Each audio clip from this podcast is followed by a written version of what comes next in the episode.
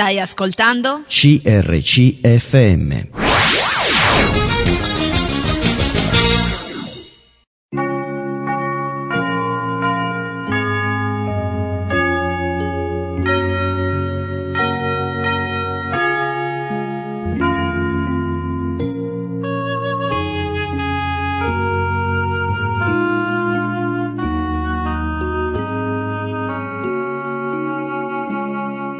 In ogni città, alla domenica, gruppi di credenti si riuniscono per lodare il Signore, condividere le proprie esperienze e ascoltare la sua parola, con espressioni diverse da luogo a luogo.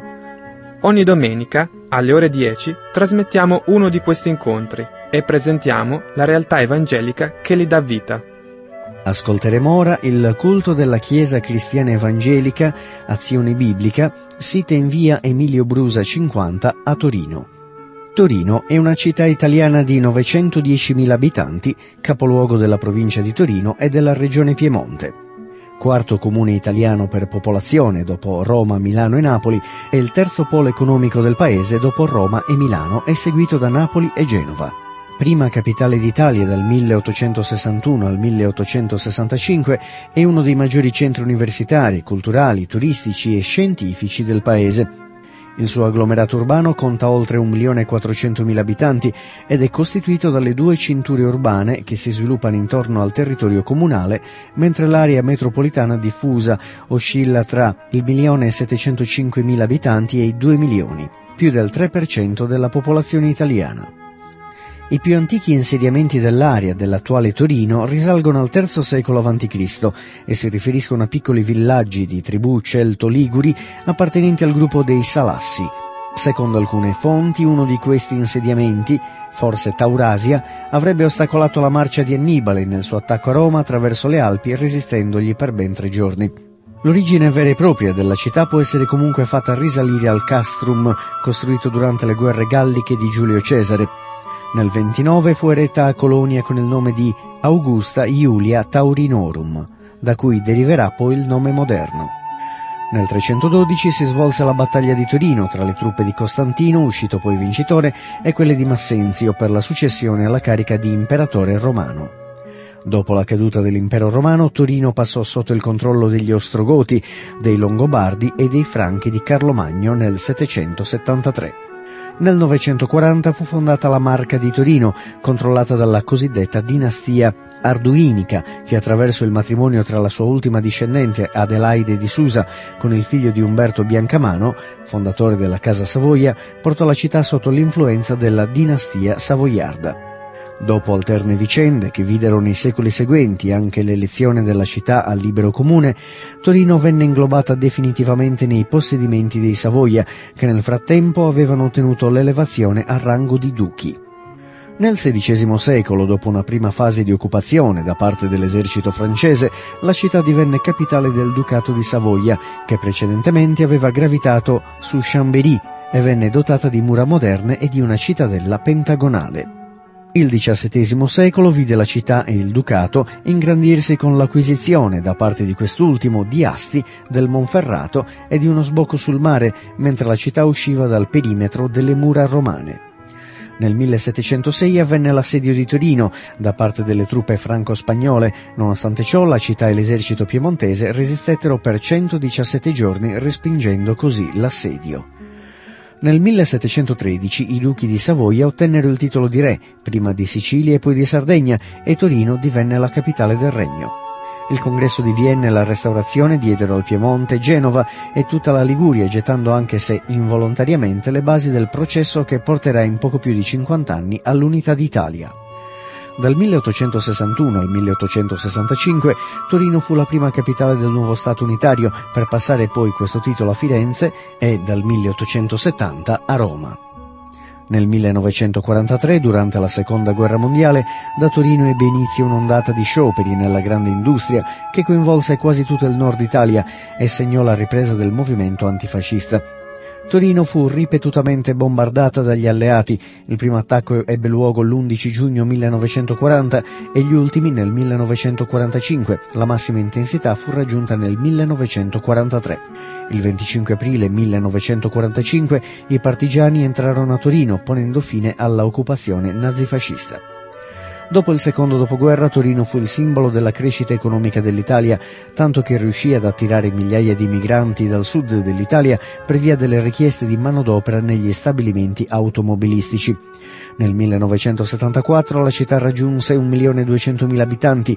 Il numero di immigrati fu tanto consistente che l'allora sindaco Diego Novelli definì Torino la terza città meridionale d'Italia per popolazione dopo Napoli e Palermo. Nel febbraio del 2006 la città ha ospitato i ventesimi Giochi olimpici invernali e il mese successivo i noni Giochi paralimpici invernali. Ascolteremo ora il culto della Chiesa Cristiana Evangelica Azione Biblica sita in via Emilio Brusa 50 a Torino. Predica Cesare Baldini. Buon ascolto. Un po' di storia. Il 1800 e il 1900 sono stati due secoli incredibili la genialità della mente umana ha capitalizzato le scoperte del passato e in questi due secoli ha partorito una quantità di invenzioni incredibili. Possiamo dire che in questi due secoli il progresso è aumentato in maniera esponenziale. Mai nel passato erano avvenute variazioni così radicali, così profonde in breve tempo. La tecnologia, il progresso scientifico in generale hanno modificato in modo sostanziale. Ma quando dico in modo sostanziale dico in maniera radicale proprio la nostra vita sulla Terra. Ha travolto un po' quelli che erano i comportamenti del passato, ha cambiato i pensieri, ha trasformato profondamente la cultura. Pensate, ha trasformato quello che sembrava intrasformabile, la morale, ed è riuscito a trasformare anche la religione. C'è stato poi un periodo tra il 1850 circa e il 1870 circa, 1970 scusate i nostri giorni, malgrado la catastrofe di due conflitti mondiali, si è pensato che la nuova religione del mondo e che potesse risolvere tutti i problemi fosse la scienza. Sembrava che ormai la scienza dovesse raggiungere qualsiasi cosa. Eravamo arrivati sulla Luna, i progressi della medicina, in qualsiasi campo, mi ricordo quando è stata lanciata la plastica, e mo e mo, Moplen, Gino Bramieri che la presentava a Carosello, trasformazioni enormi. In quel periodo pareva che la scienza avesse una risposta a tutto. Sono nate nuove correnti di pensiero, nuove filosofie che hanno abbandonato il trascendente, cioè la spiritualità. La spiritualità poco a poco in questi due secoli è scemata.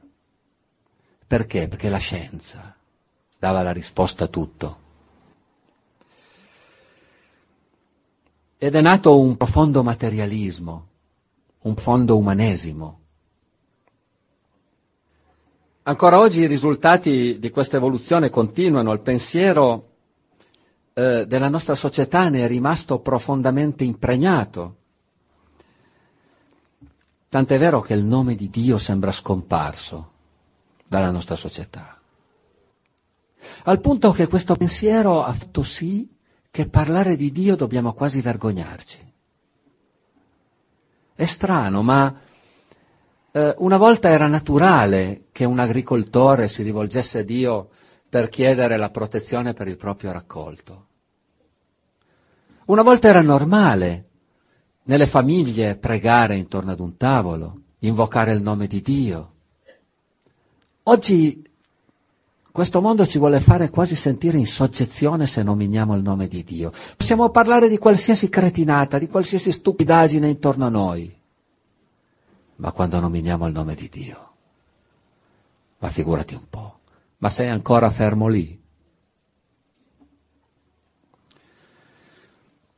Si parla ancora di Dio in realtà, ma per confinarlo, imbrigliarlo anche lui, nella scienza specialistica della teologia. E, però senza considerarlo come un componente della nostra vita, senza farlo entrare nella nostra vita di tutti i giorni. Va bene un bel dibattito filosofico a porta a porta. Gli esperti che parlano di qualcosa che però è filosofico, è lontano, ma anche oggi il concetto religioso la gente si definisce cattolica, ma poi di quello che dice il Papa. Molte volte ci crediamo noi cristiani, ma di quello che dice la Bibbia in fondo poi vivo la mia vita tutti i giorni, no? E disgiungiamo un po' quello che è il trascendente da quello che è il materiale, come se le due cose fossero completamente scollegate. Il pensiero scientifico è sempre più arrogante, si lancia in ipotesi, in teorie, che se anche non sono provate, ormai ci stanno bene lo stesso, purché li dica Piero Angela, purché li dica qualche titolato professore universitario, magari qualche premio Nobel ancora meglio.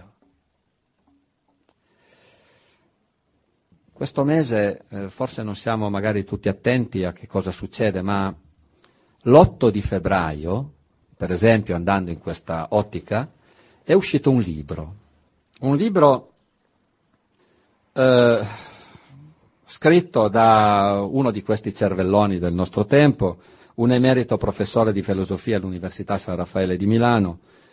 Ha scritto un libro che sta sconvolgendo un po' mh, la comunità scientifica, dibattiti un po' in tutti i campi, rischia di diventare un bestseller dal quale si trarranno anche delle indicazioni per le scuole, per i libri di scuola.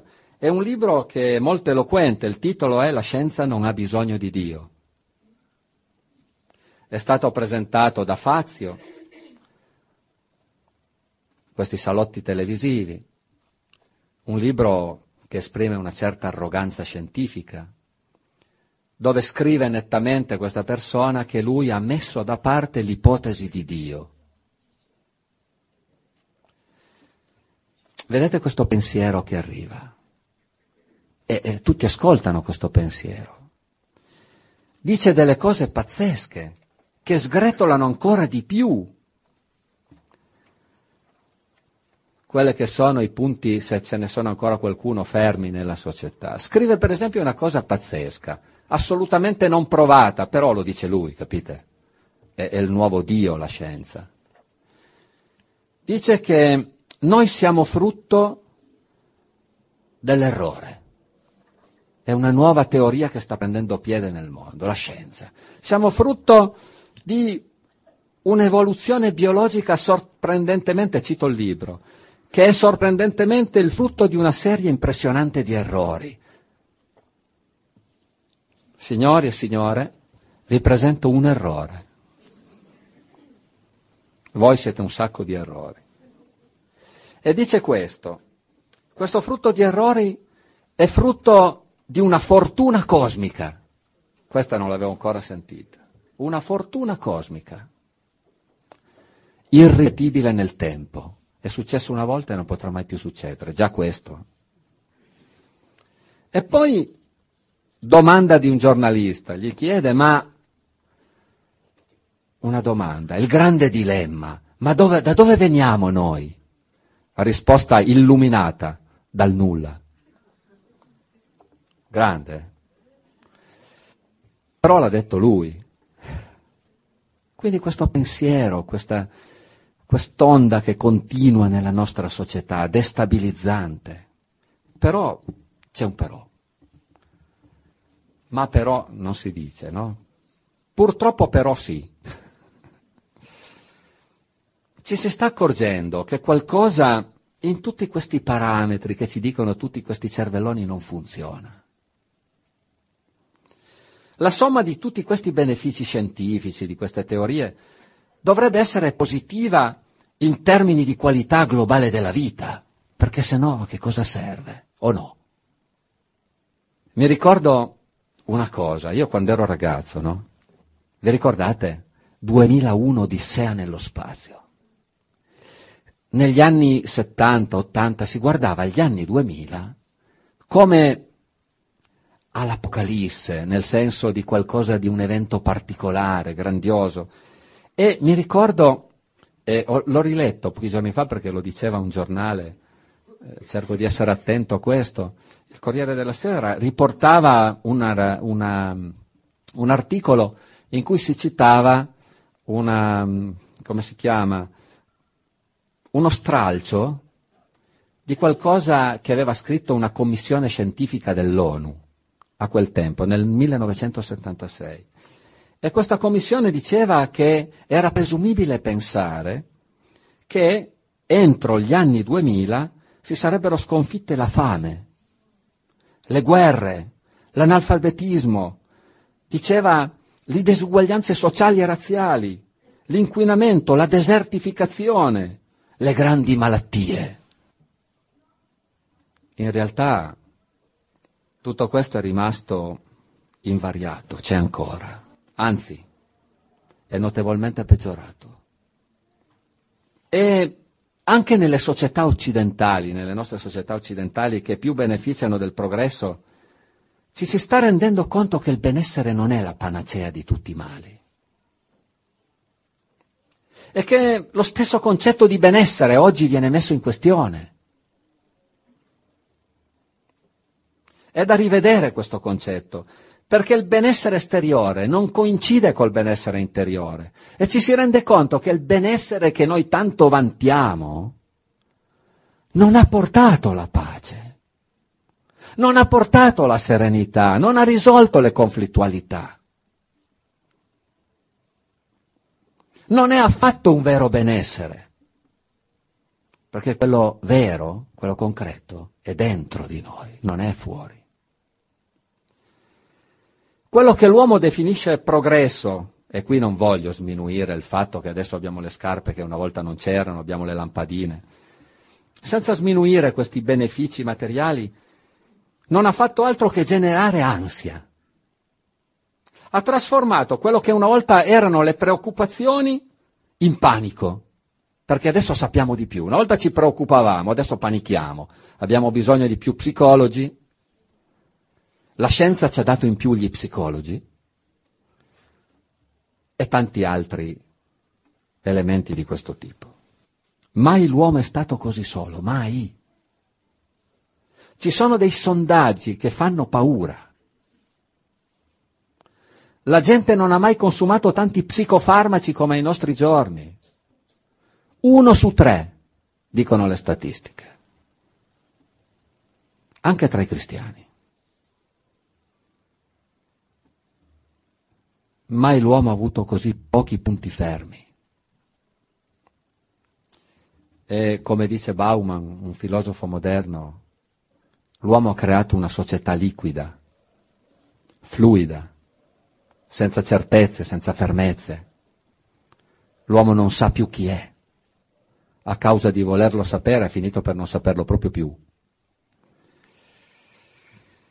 È interessante perché adesso vengo alla scrittura, dice ma questo qua non cita la Bibbia questa mattina. La parola di Dio è grande. Tenete in mente questa roba qui che vi ho detto, perché è vera. Però nella scrittura, molto tempo prima che il concetto di scienza prendesse forma, Isaia, il mio caro amico Isaia, scriveva al capitolo 30, Prendete questo brano perché è bellissimo. Al capitolo 30, dal versetto 15 al versetto 17, poiché così aveva detto il Signore, Dio, il Santo di Israele. Ascoltate cosa dice. Nel tornare a me e nello stare sereni sarà la vostra salvezza nella calma e nella fiducia sarà la vostra forza. Ma voi non avete voluto. Avete detto no. Noi galopperemo sui nostri cavalli e cavalcheremo su veloci destrieri. E per questo quelli che vi inseguiranno saranno veloci. Mille di voi fuggiranno alla minaccia di uno solo, alla minaccia di cinque vi darete la fuga, finché rimaniate come un palo in vetta al monte, come uno stendardo sopra un colle. Queste parole sono una luce,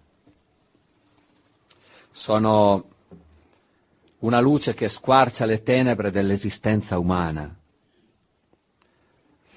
Molte persone hanno vissuto la realtà di queste parole, sono milioni per fortuna le persone nel corso dei millenni che hanno vissuto la realtà di queste persone. Mi auguro che anche tra di noi qua possiamo dirlo.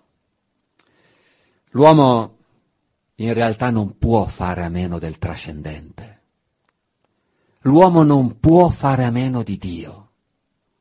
L'uomo dentro di sé questo pensiero dell'eternità che ci dice la scrittura. È proprio lì, ogni uomo, consciamente o inconsciamente, ha il pensiero dell'eternità. Più colto, meno colto, ignorante, stupidotto,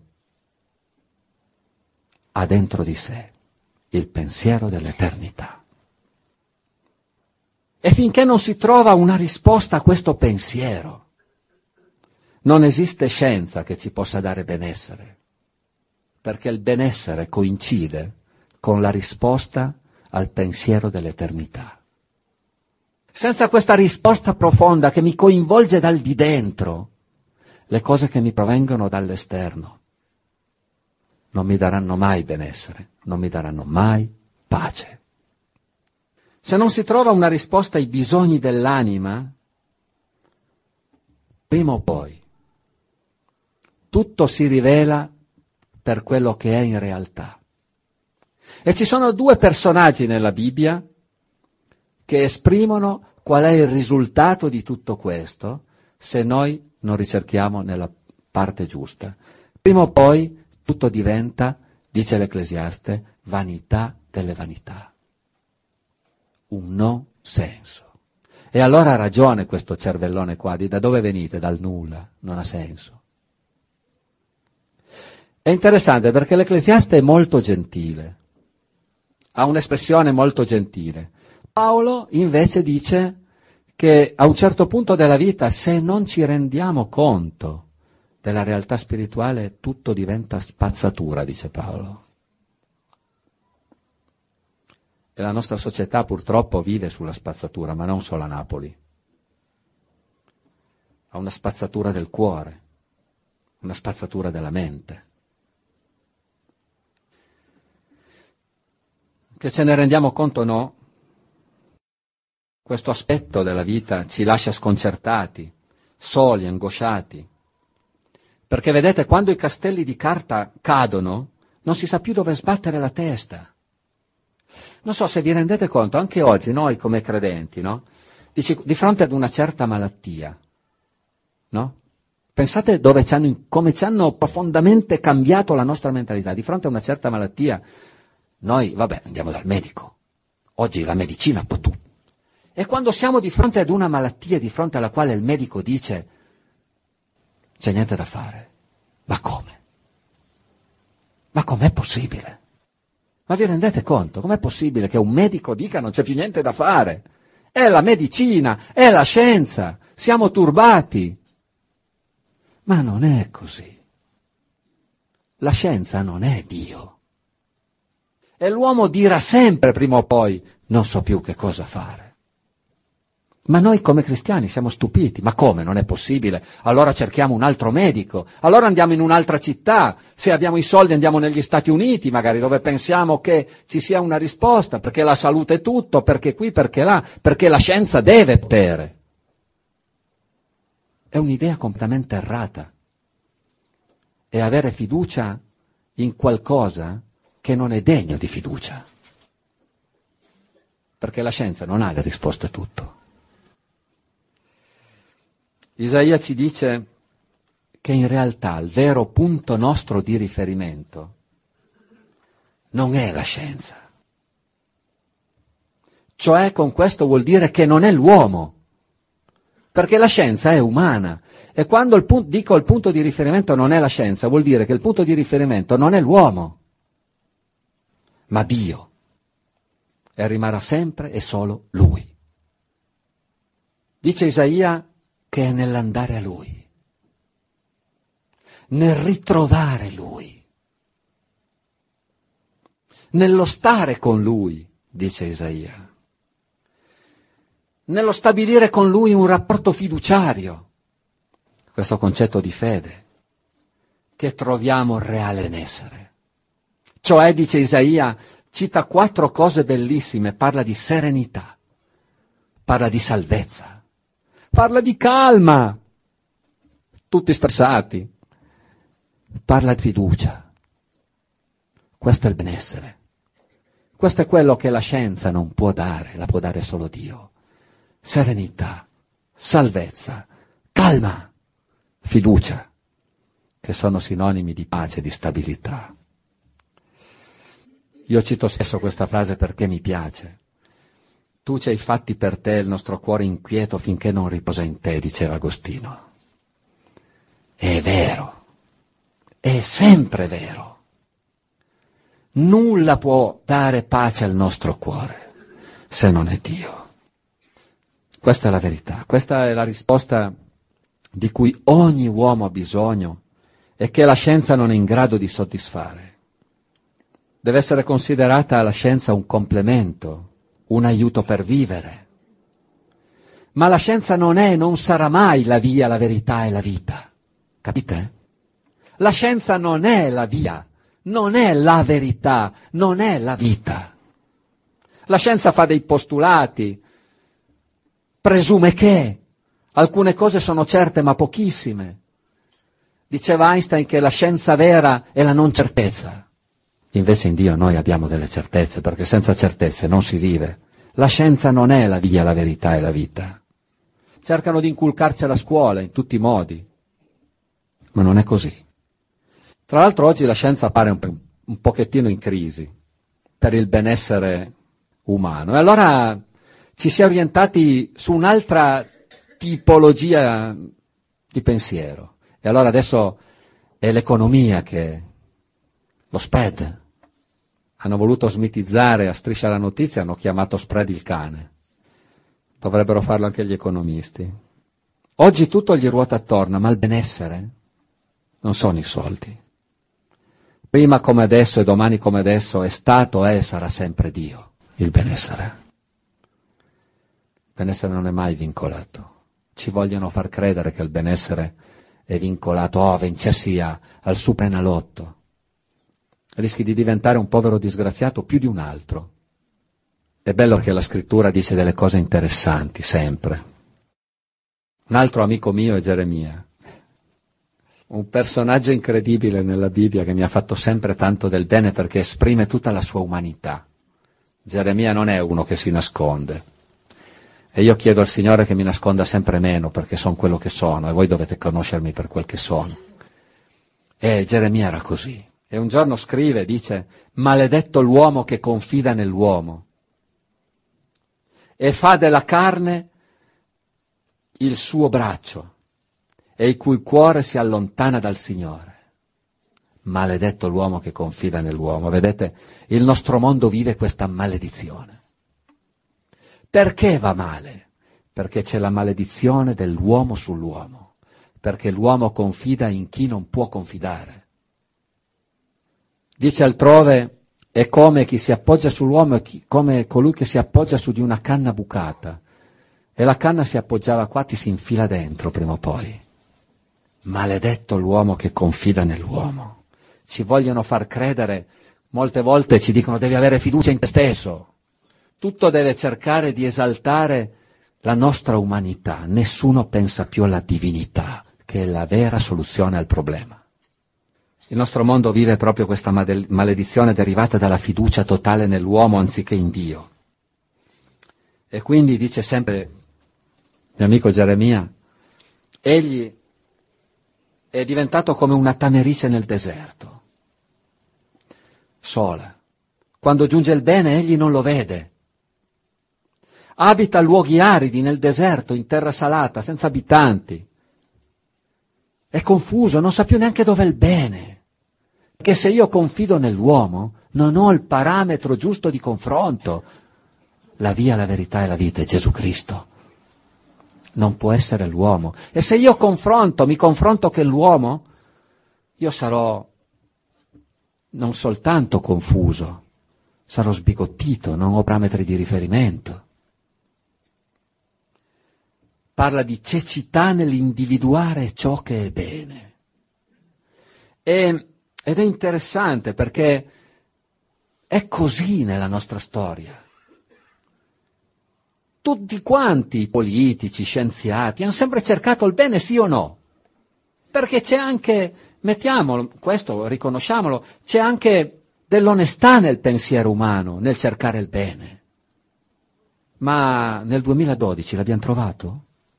No, perché il parametro nel quale si cercano queste cose non è quello giusto. Solo Dio è il parametro giusto.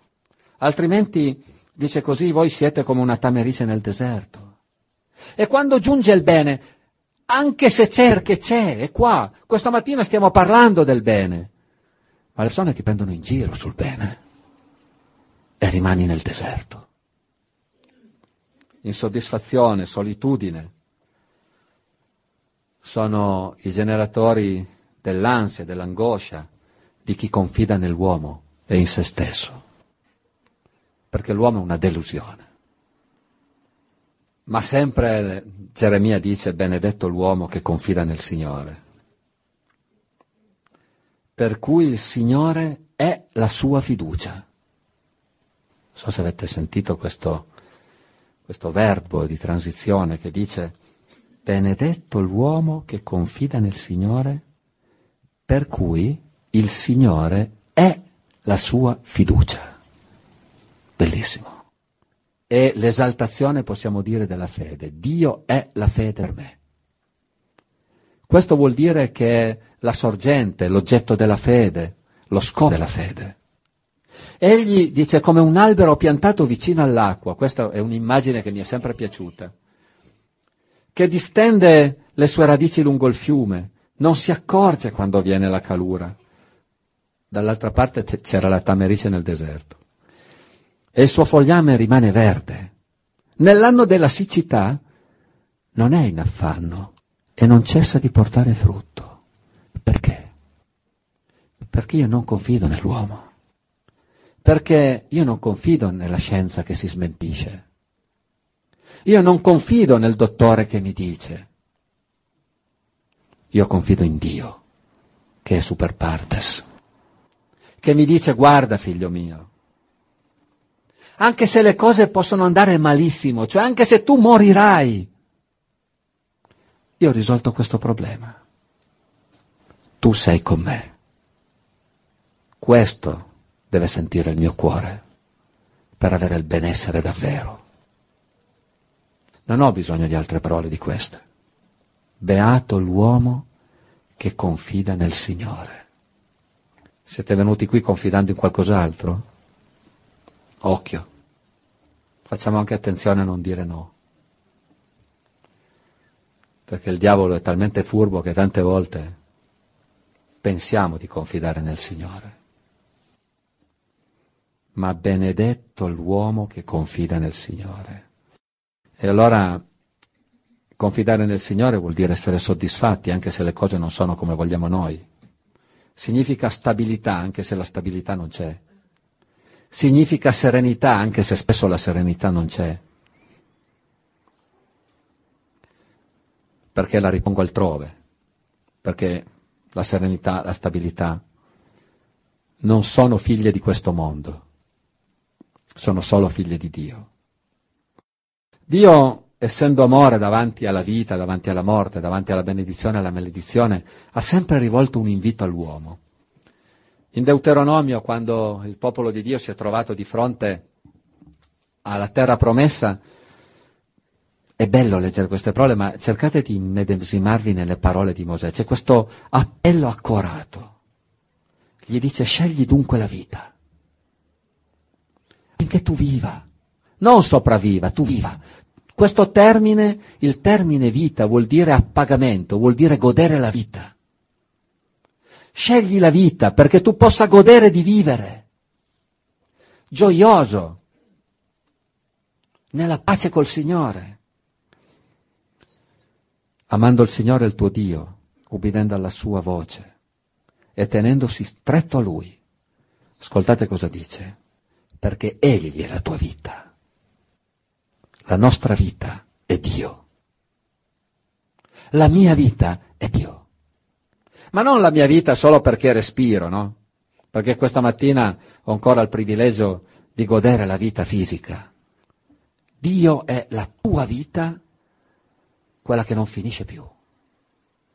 Oggi mi scorre ancora il sangue nelle vene, un domani non più. Ma ci sarà lo Spirito di Dio che scorrerà nelle mie vene e mi porterà con Lui. Agostino, un altro personaggio che a me piace, ve lo cito spesso, perché ho letto più o meno tutto quello che ha scritto. Si è convertito all'età di 31 anni. No? Poi la Chiesa Cattolica l'ha fatto diventare Sant'Agostino, ma Agostino ne ha fatte più di Bertoldo, come si suol dire. Ne ha combinate di tutti i colori, Agostino, veramente. È stato uno che ha cercato in maniera scientifica, potremmo dire così, il benessere. Era una persona di un'intelligenza fuori dal comune, quest'uomo, perché scrive delle robe pazzesche con una semplicità, ha influenzato il pensiero occidentale in maniera fondamentale perché davvero era un uomo con delle caratteristiche uniche. Ha ispirato tutti i grandi riformatori. Lutero, la riforma è partita da Agostino nella lettura della scrittura. Quindi è una persona che ha avuto una grande influenza e scrive delle cose sublimi, tante volte poetiche anche, no? E vi leggo cosa scrive dopo la sua conversione. Dice così, tardi ti ho amato, bellezza tanto antica e tanto nuova, tardi ti ho amato. Sì, perché tu eri dentro di me e io fuori. Eri con me e io non ero con te. Mi hai chiamato e il tuo grido ha sfondato la mia sordità. Hai sfolgorato il tuo splendore, ha dissipato la mia cecità. Hai diffuso la tua fragranza e ora io anelo verso di te. Mi hai toccato e ora io ardo di desiderio della tua pace. Bellissimo. Questo è esattamente l'opposto di quello che ci consiglia la scienza. Dio è la soluzione ai nostri problemi. La soluzione ai nostri problemi non è la scienza. La scienza e l'economia sono parte delle nostre necessità, ma non sono tutto, mentre Dio è tutto. La differenza è lì. Dio è il mio tutto. Io posso risolvere un problema finanziario, ma non potrò mai risolvere il problema della morte, per esempio. Non è pagabile. Dio è tutto, quindi la logica del regno di Dio è cerca prima le cose di Dio. E il Signore Gesù ce l'ha detto, cercate prima il regno e la giustizia di Dio. Cercare vuol dire metterci l'energia, non lasciarsi distogliere da altre cose, non lasciarci traviare da altre cose, perché la cosa più importante che esista, il tutto per l'uomo, dice l'Ecclesiaste, è Dio. Nulla è più importante di Dio. Non lasciamoci spaventare, condizionare dagli elementi della logica umana. Noi viviamo il momento, possiamo dire, della sensazionalità e si va sempre di più verso la sensazionalità. Si cerca sempre di più di stupire con delle cose. Riescono persino a, a non farci più capire che l'inverno è l'inverno e che l'estate è l'estate. Dice, nevica. Veramente? Chiedo scusa, domanda, è inverno. Tragedia, nevica. Tutti stupiti, abbiamo paura di uscire, di entrare. E poi c'è un dramma, d'estate fa caldo. Pur di rendere sensazionale le cose ci vogliono stupire con la normalità. E la gente vive sempre di più nella paura, ma è vero. La gente non esce perché ha detto al meteorologo che, guarda, piove, eh? Piove. E eh, vabbè, prenderemo l'ombrello. Noi ci piace andare in montagna e a me che, no, che non ci siano delle, co- delle condizioni catastrofiche, abbiamo deciso di non guardare il meteo. Perché allora cominci a vedere, ma una nuvoletta c'è. Adesso noi ridiamo su queste cose, ma è così anche nella vita.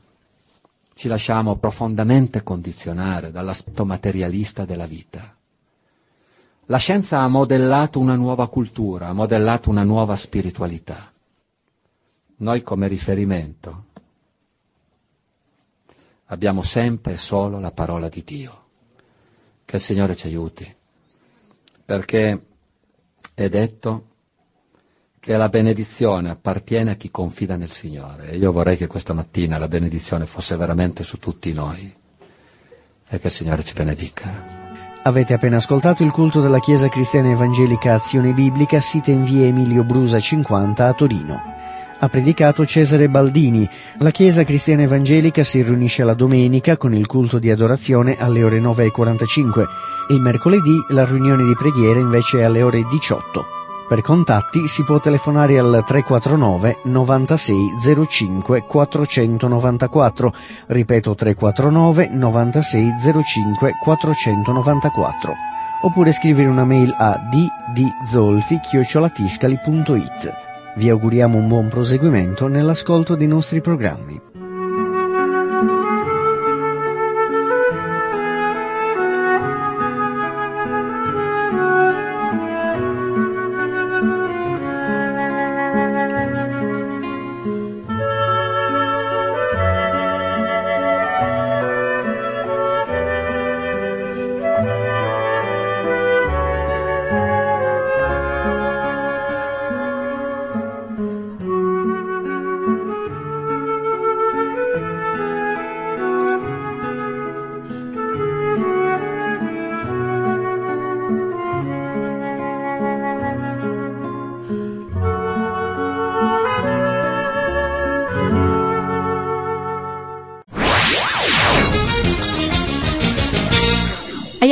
Ascoltato un programma prodotto da crc.fm.